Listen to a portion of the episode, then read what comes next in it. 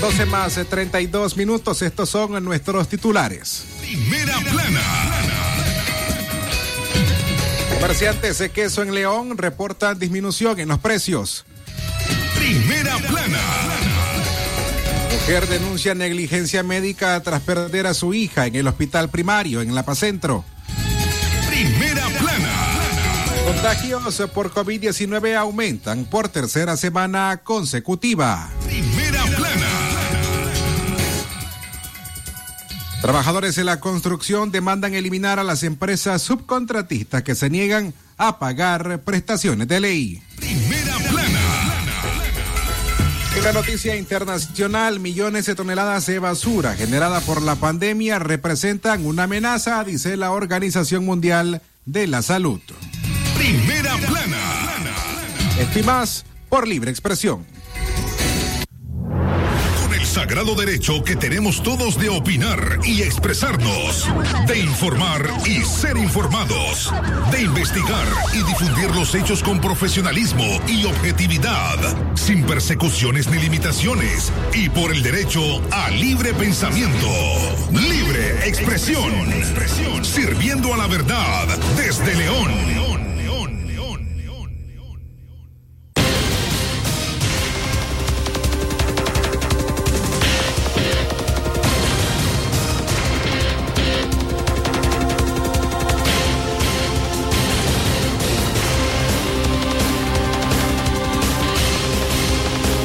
Las 12 más eh, 35 minutos al mediodía. Buenas tardes. Iniciamos las informaciones. Pasamos eh, de inmediato con Katia Reyes, eh, que nos tiene información desde el departamento de Chinandega. Buenas tardes, eh, Katia, Radio Darío. calidad que se escucha Francisco Torres. Buenas tardes y buenas tardes también a quienes se informan a través de Libre Expresión a esta hora. Un conductor de triciclo falleció luego de que fue impactado por una motocicleta en el municipio de Corinto, en este departamento de Chinandega. La víctima es Edgar Bonifacio Silva Dolmus. Tenía 48 años de edad y él falleció después de ser impactado por una motocicleta color rojo con placa de Masaya 23826 que conducía Enrique Cano Carcache de 25 años. Este accidente se registró en el kilómetro 149 frente a la base naval del municipio corinteño cuando el motociclista David Enrique circulaba de sur a norte en su carril de preferencia y al pasar por el lugar realizó un giro de izquierda a derecha, un giro indebido e impactó al triciclo color azul. Producto del impacto, el conductor del triciclo cayó en el pavimento, fue trasladado al hospital José Schendel Berfeld y posteriormente al hospital España debido a la gravedad de sus lesiones intentaron salvar su vida al llevarlo hasta un hospital capitalino donde pereció en horas de esta mañana. La causa del accidente, según el área de tránsito, fue un giro indebido por parte del motociclista. Es la segunda muerte en el departamento chinandegano en la última semana. Es nuestra información. Retornamos la señal a cabina central Radio Darío. Calidad que se escucha. Gracias a Katia Reyes por tu reporte desde el departamento de Chinandega. Una vez más, eh, buenas tardes a nombre de Katia Reyes, Alejandra Mayorga, Castalia Zapata, don Leo Cárcamo Herrera y quienes habla Francisco Torres Tapia. Le damos la más cordial bienvenida a Libre Expresión, nuestra audición de hoy martes, nuestra primera audición de este mes de febrero del año 2022. Libre expresión. Una mujer denuncia por negligencia médica o denuncia una negligencia médica tras perder a su hija en el hospital primario de La Paz Centro. Estamos hablando de ese Carle Judith Campo Muñoz, originaria del municipio de La Paz Centro, quien pidió a las autoridades del Ministerio de Salud una auditoría médica especial sobre los procedimientos utilizados en su atención como embarazada en el hospi- hospital primario Noel Ortega de Lapa Centro. La mujer relató a Radio Darío que llegó a ese centro asistencial con dolores de parto, que fue atendida por una doctora que tras revisarla le indicó que aún faltaba tiempo para dar a luz. En la denuncia, la mujer narró que presentó dolores, náuseas y malestar en el estómago, síntomas que fueron expuestos ante la especialista en turno pero esta le indicó que no ameritaba transferirla a labor y parto y que a las 6 de la mañana del día siguiente tendría un nuevo chequeo. La ansia por esperar a su hija, y los dolores hicieron agónica la noche para Scarlett Campo Muñoz y a las 6 de la mañana del día siguiente, cuando la doctora llegó por segunda ocasión, el corazón de la bebé ya no palpitaba. Hasta entonces se fue trasladada al Hospital Escuela Oscar Danilo Rosales Argüello en León, donde una ginecóloga le dijo que su hija posiblemente sufrió un infarto antes de nacer. Según la mujer, durante los controles prenatales en el hospital primario Noel Ortega, su embarazo se desarrolló con normalidad. Y ya me dijo que ahí no se que no se le sentía el corazón y que la tenía con dolor de cabeza. Y fríamente me lo dijo, ya no, ya no se le siente. Y en eso cambió de turno ella. Y vino otra doctora que, pues, más cariñosa y me dijo que tal vez estaba escondido algo que no se le escuchaba, pero yo me puse a llorar y ella como que no le importaba ahí con el teléfono. Fíjese que yo lo sentí, la sentía, se me movía, ¿para qué? Y igual cuando ella me puso a escuchar, a mí se me moví y, todavía estaba viva. Me iban a hacer el ultrasonido para ver si, si todavía pues, estaba escondido. Y ahí me dijeron que ya no tenía, ya no le latía el corazón y ya no tenía movimiento. Sí, este, me atendieron, me subieron a evolución. Después pasé, no me pasaba de un centímetro y como a las 9, 10 me pusieron una pastilla y pasé toda la madrugada con dolor. Hasta las seis y media que me metieron a la oripar. Darling Muñoz, madre de Scarlett Campo, no duda que en el caso de su hija hubo negligencia médica por dejar transcurrir toda una noche y no intervenir cuando fueron enterados de que la joven embarazada presentaba dolores, náuseas y malestar estomacal. Yo pido justicia, justicia, porque la negligencia existe aquí en Apacentro, en los hospitalitos. Nosotros buscamos ayuda y encontramos solo malas razones siempre. Bueno, siempre nosotros íbamos porque yo la acompañaba a ella desde su sangrado el 2 de enero, después seguimos, le dimos, estábamos yendo al hospitalito cada vez que ella sentía dolor y solo le daban pastillas para retener. E incluso el día que nosotros llegábamos, sábado, ella iba con dolores y ella me dijeron, yo no te la puedo mandar a León porque solo tiene un centímetro. Eh, o sea, ¿en qué fallaron? Que no me le dieron seguimiento a los dolores de parto de mi hija, porque ella se ameritaba un traslado hacia León y ella dijo que no me la podía trasladar porque solo tenía incluso un centímetro y con un centímetro no te, no te traslada tu hija hasta que tenga cuatro o cinco centímetros. Sí, en la casa materna nosotros estuvimos, pero fue a principios de enero.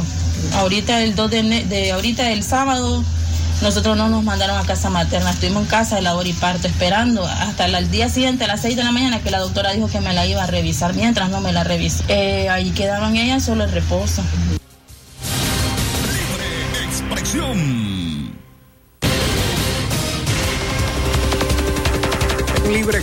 en la una más, más 41 minutos. Gracias por informarse con nosotros. Hacemos nuestra primera pausa y cuando regresemos le contamos a cómo está la libra de queso en los mercados de León. Librería Parra les ofrece cuadernos, lapiceros, mochilas, borradores, reglas y todos los artículos escolares para el regreso a clases de sus hijos. Estamos ubicados. Librería Parra número uno, costado sur del mercado La Terminal. Parra número dos, Parque La Merced, una cuadra abajo y en el centro comercial Paseo Real. Si quieres ahorrar, en Librería Parra debes comprar.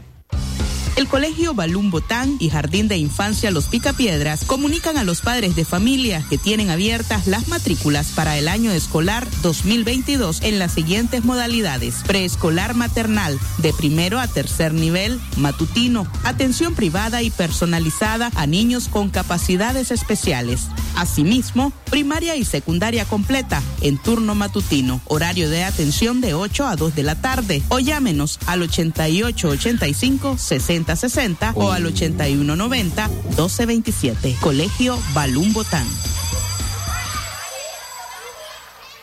Si a la calle tú vas a salir, el contagio hay que prevenir. Ya todos lo sabemos, distancia metro y medio, el virus se detiene así.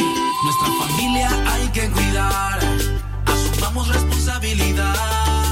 Lavémonos las manos, usemos tapabocas, así podemos ayudar quédate en casa. Vamos Nicaragua, todos unidos, quédate en casa. Disfruta tu familia, convive con tus hijos, quédate en casa. Ganemos la batalla, todos unidos, quédate en casa.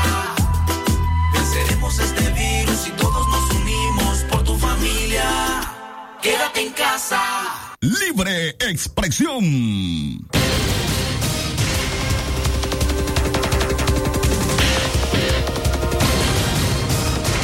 Las 12 más 43 minutos al mediodía, don Leo Cárcamo Herrera, Castalia Zapata, Alejandra Mayorga, Katia Reyes y Francisco Torres Tapia. Hacemos un esfuerzo para que usted se informe a través de Libre Expresión de lunes a viernes a las 12 y 30 en el mediodía por Radio Darío en la frecuencia 89.3. En informaciones locales, comerciantes de queso en León reportan disminución de precios. Después de presentar un alza de hasta 100 córdobas por libra, el precio del queso registró una baja de 19 córdobas en la última semana, dijo el subdirector del Instituto de Defensa al Consumidor Gustavo Ortega. En León, este producto lácteo ahora se cotiza entre 65 y 82 córdobas la libra. Gustavo Ortega comentó que la población influyó en que los precios descendieran gracias a la presión que se realizó mediante redes sociales donde se mostraba un descontento por el alza del producto. Algunas personas, eh, por lo tanto, decidieron no consumir queso, provocando también que la demanda cayera y de esta manera los comerciantes estabilizaran los precios nuevamente.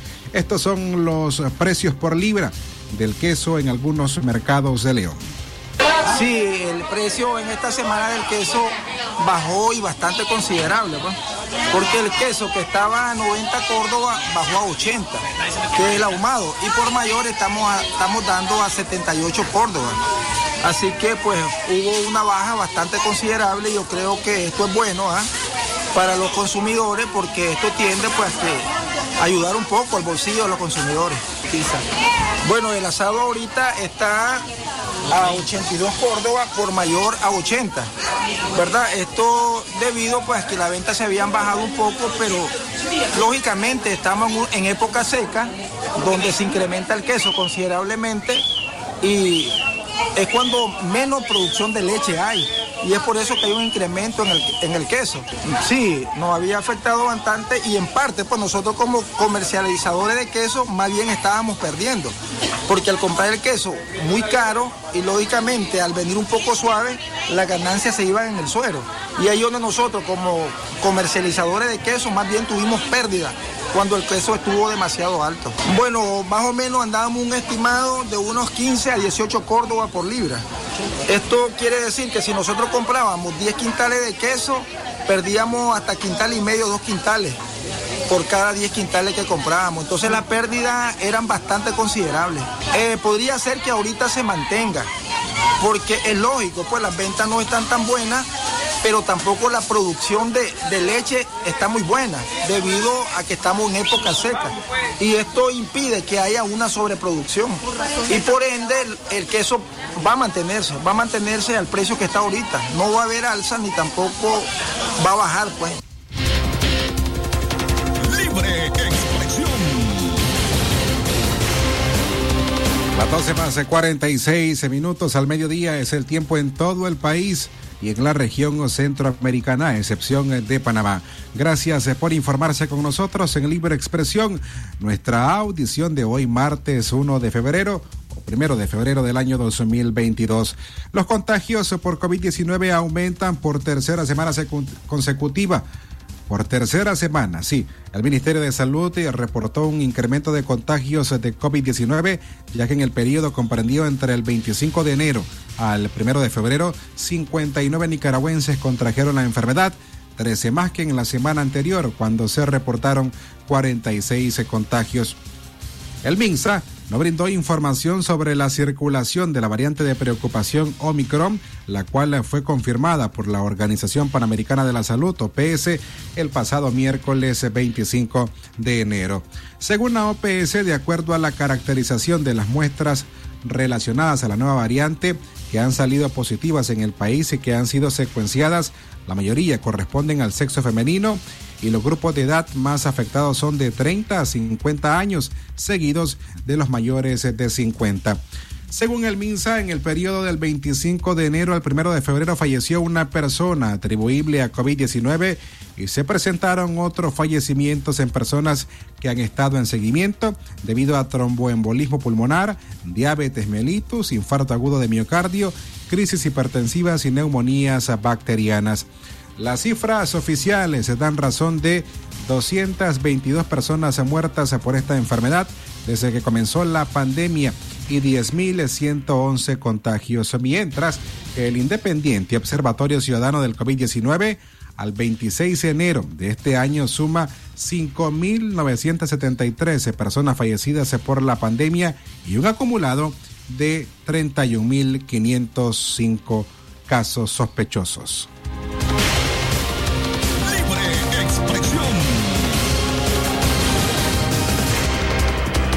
A las 12 más 48 minutos al mediodía, ahora les presentamos a ustedes en nuestro bloque de sucesos locales y nacionales. Libre expresión.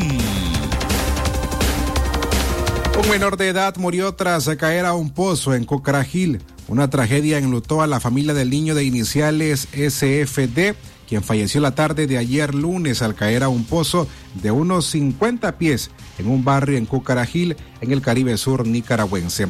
Sara Flores Dávila, madre del niño, se encontraba en su trabajo y dejó al infante bajo el cuidado de una persona. Y fue en la tarde que la abuela fue a buscar al niño y se encontró con la tragedia. Libre Mientras tanto, en León, la policía informó que encarceló a 22 personas por haber cometido diferentes delitos entre el lunes 24 y el domingo 30 de enero. Entre las personas arrestadas se encuentran cuatro supuestos asaltantes, siete presuntos abastecedores de drogas y también a siete por supuestamente haber atentado contra la vida de la mujer, entre otros delitos. También 17 personas murieron y otras 35 resultaron lesionadas en los 793 accidentes de tránsito que se registraron en distintos lugares del territorio nacional entre el lunes 24 y el domingo 30 de enero. La Dirección de Seguridad de Tránsito Nacional detalló que los afectados fueron 10 conductores, 5 pasajeros y 2 peatones. Las principales causas siguen siendo exceso de velocidad de 7 casos y 3 por estado de ebriedad. Y por último, el nicaragüense Luis Augusto Flores Villatoro, de 32 años, fue hallado muerto el pasado 30 de enero en la comunidad El Guayabal, en Guasaule, jurisdicción del municipio del Triunfo, en Choluteca. Los familiares presumen que Luis Augusto fue asesinado para robarle, ya que viajaba desde Nicaragua hacia Honduras para trabajar en ese país.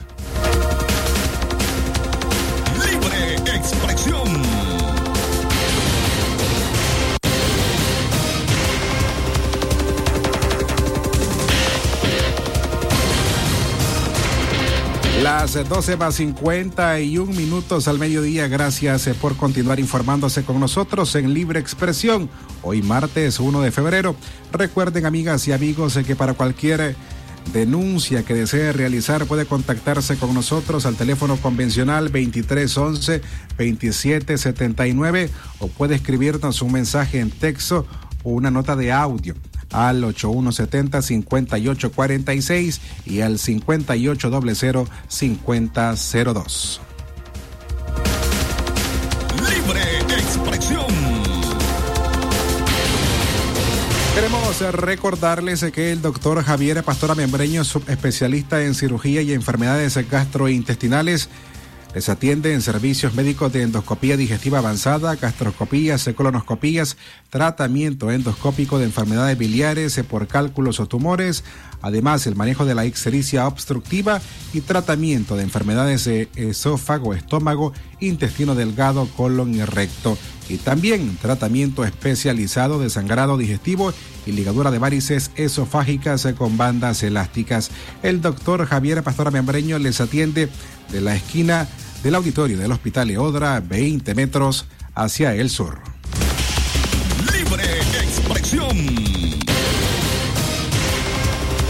Otras informaciones, trabajadores de la construcción demandan a eliminar a empresas subcontratistas que se niegan a pagar prestaciones de ley.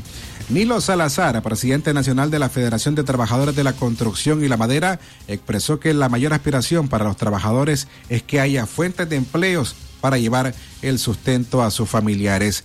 El dirigente gremial añadió que los obreros de la construcción demandan al Estado de Nicaragua eliminar las subcontrataciones porque los inversionistas que ganan los subcontratos no quieren pagar las prestaciones que por ley les corresponde a los trabajadores. Queremos empresas que proporcionen directamente la fuente de empleo para que asuman lo que mandata la legislación laboral y brindar los beneficios que corresponden a los trabajadores, indicó Salazar. El dirigente sindicalista citó como ejemplo los reclamos de salarios, pagos de aguinaldos y horas extras que empresas subcontratistas se niegan a pagar a obreros que participan en la construcción del nuevo hospital de León. El presidente nacional de la Federación de Trabajadores de la Construcción y la Madera expresó que el sector no está optimista con la inversión extranjera ligada a la construcción porque durante los últimos tres años esta ha sido escasa. Uno de los temas es lograr tener fuente de empleo, porque pueden haber proyectos que sean de parte del Estado, pero ¿qué es lo que sucede? Que la mayoría de estos proyectos quieren tener lleno de sus contratistas para que estos se hagan cargo de la ejecución de obra. O sea, las empresas ganan la licitación, lo, la ganan o se la asignan. Lo correcto es que se cumple el convenio colectivo que dice que algunas obras, algunas actividades distintas y separadas de la carpintería, de la albañilería, de la armaduría, se pueden subcontratar como pintura, por poner un ejemplo, pero estos subcontratan todas las actividades, violentando el convenio colectivo. Te voy a poner un ejemplo, por ejemplo, en, el proyecto Las Pilas que se va a hacer en, en Chinandega. En Chinandega, la realidad de las cosas que los trabajadores están esperando, esos proyectos como la Mayo, como decimos los nicaragüenses, pero están un poco inquietos. ¿Por qué motivo? Porque se han dado cuenta que las empresas que están a cargo de llevar adelante esos proyectos quieren meter su contratista y los trabajadores ya no quieren intermediarios. Asimismo quieren hacer en el estadio que van a construir allí aquí en León. Lo mismo también en Masaya nosotros estamos viendo un caso de los trabajadores de Masaya y trabajadores de Managua que quieren trabajar en esos proyectos buscando de que no tener intermediario y no más su contratación.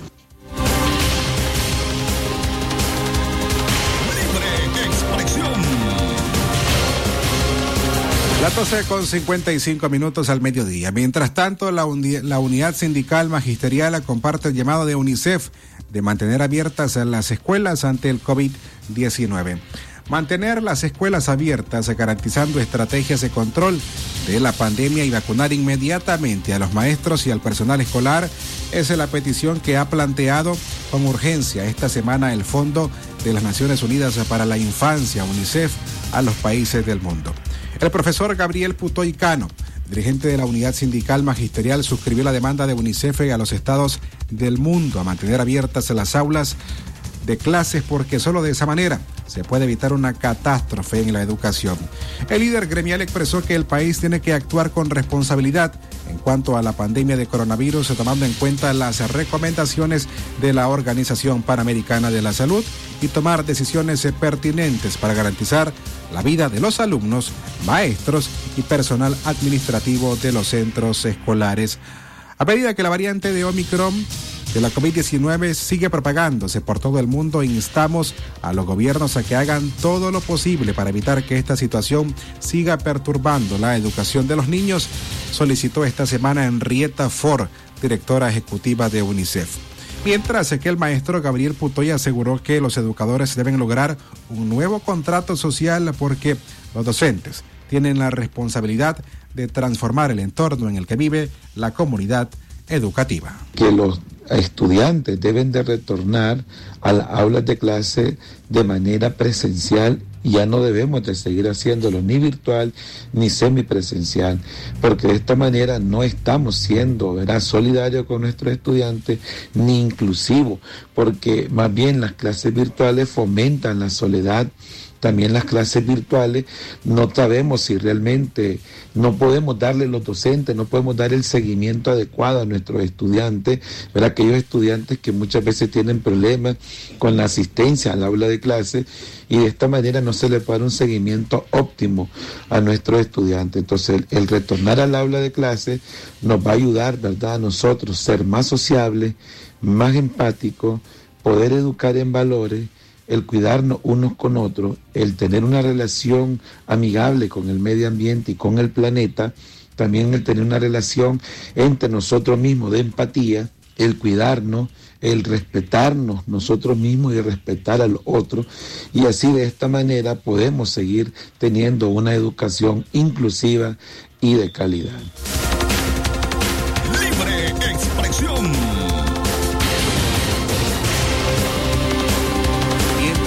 Tanto, la Comisión Interamericana reiteró que los presos políticos en Nicaragua deben ser liberados.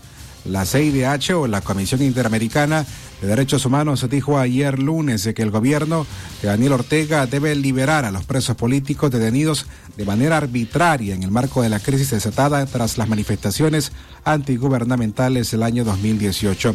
El organismo además llamó a las autoridades nicaragüenses a garantizar a los presos arbitrariamente el debido proceso y el acceso a una defensa adecuada y cesar todo tipo de hostigamiento en su contra. La CIDH, una entidad de la Organización de los Estados Americanos, contabilizó a 160 presos políticos hasta el 31 de diciembre del año pasado. La instancia remarcó que el 4 de enero familiares denunciaron públicamente la persistencia de tratos crueles e inhumanos, insalubridad en las celdas, despojo de pertenencias, falta de acceso al agua potable, alimentación insuficiente e insalubre, falta de atención médica adecuada, oportuna y especializada, así como medicamentos para los eh, detenidos. Continuó señalando que el estado de salud de algunos detenidos, entre ellos líderes estudiantiles, es crítico y agregó que las mujeres eh, sufren represalias en los penales por su importante rol de liderazgo en el país. A la una en la tarde en punto, estas son las noticias internacionales. Lo que pasa en el mundo, lo que pasa en el mundo. Las noticias internacionales están aquí en Libre Expresión. Internacionales.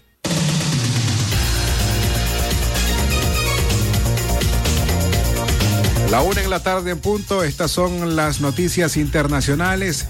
Millones de toneladas de basura generada por la pandemia son una amenaza, dice la OMS. La Organización Mundial de la Salud presentó un informe donde alerta sobre una de las consecuencias olvidadas de la pandemia. Las miles de toneladas de desechos sanitarios adicionales que ha producido y que teme tengan un impacto muy negativo para la salud y para el medio ambiente guantes, mascarillas y batas desechables, viales de vacunas, agujas y test usados han generado unos residuos que muchos centros sanitarios no tienen la capacidad de, para tratar adecuadamente, lo que es un peligro potencial para trabajadores y las comunidades cercanas, advirtió la OMS. Internacionales. Y por último, asesinan a otro periodista en México. El asesinato a balazos ayer lunes del reportero Roberto Toledo en Michoacán ha conmocionado una vez más al gremio periodístico de México y al país al tratarse del cuarto comunicador muerto en menos de un mes. Toledo fue atacado por tres sujetos armados en el estacionamiento del edificio donde se ubica el Monitor Michoacán en el municipio de Zitácuaro medio en donde trabajaba.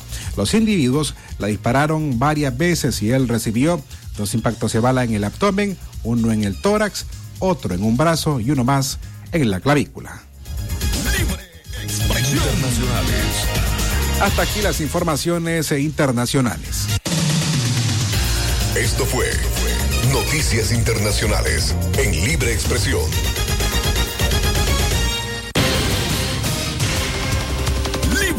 Expresión.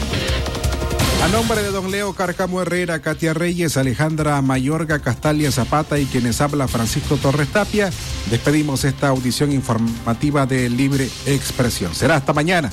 Tengan ustedes eh, buenas tardes.